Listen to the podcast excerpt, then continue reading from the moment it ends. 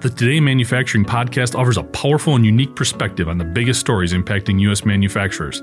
Anna Wells, David Mantey, and Jeff Reinke apply their experience as editors of industry leading brands Manufacturing.net and Industrial Equipment News in providing in depth analysis of the latest headlines. Their insight, along with a mix of humor and human interest, makes Today in Manufacturing a go to source.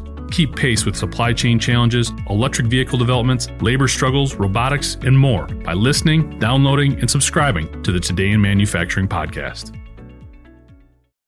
Inventor crashes in attempt to cross English Channel on hoverboard. I'm Anna Wells, and this is IEN Radio. I know for a fact that we've all wondered whether someone could successfully fly across the English Channel on a homemade hoverboard. I mean, right? We've thought about that? Well, the short answer is no, you cannot. Or not yet, anyway. Yesterday, French inventor Frankie Zapata took his flyboard to the French coastal town of Sangatte and hit the skies, attempting to be the first person to cross the channel on a jet powered hoverboard.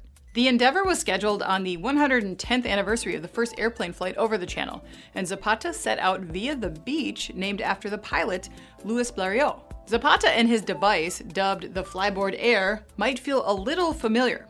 And that's because he gained international attention a few weeks back when French President Emmanuel Macron tweeted footage of the sky surfer flying over a parade in honor of Bastille Day. Oh, and he was carrying a rifle, which people had mixed feelings about, reportedly in order to emphasize the military potential of the board. He must have been flying high on the exposure because he didn't wait long to attempt to cross the channel on Flyboard Air, which can reportedly reach speeds of 60 miles per hour.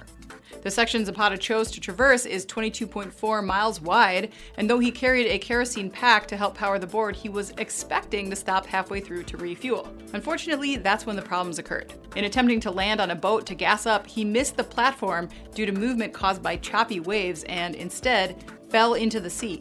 He was rescued by divers and is reportedly fine. Zapata's wife told the Associated Press that he would try again soon because, quote, he never sits back after failure. Or maybe somebody else will try. According to Zapata's company, Zapata Racing, it only takes 20 hours of training to teach a pilot to be proficient at using the vehicle. I'm Anna Wells, and this is IEN Radio.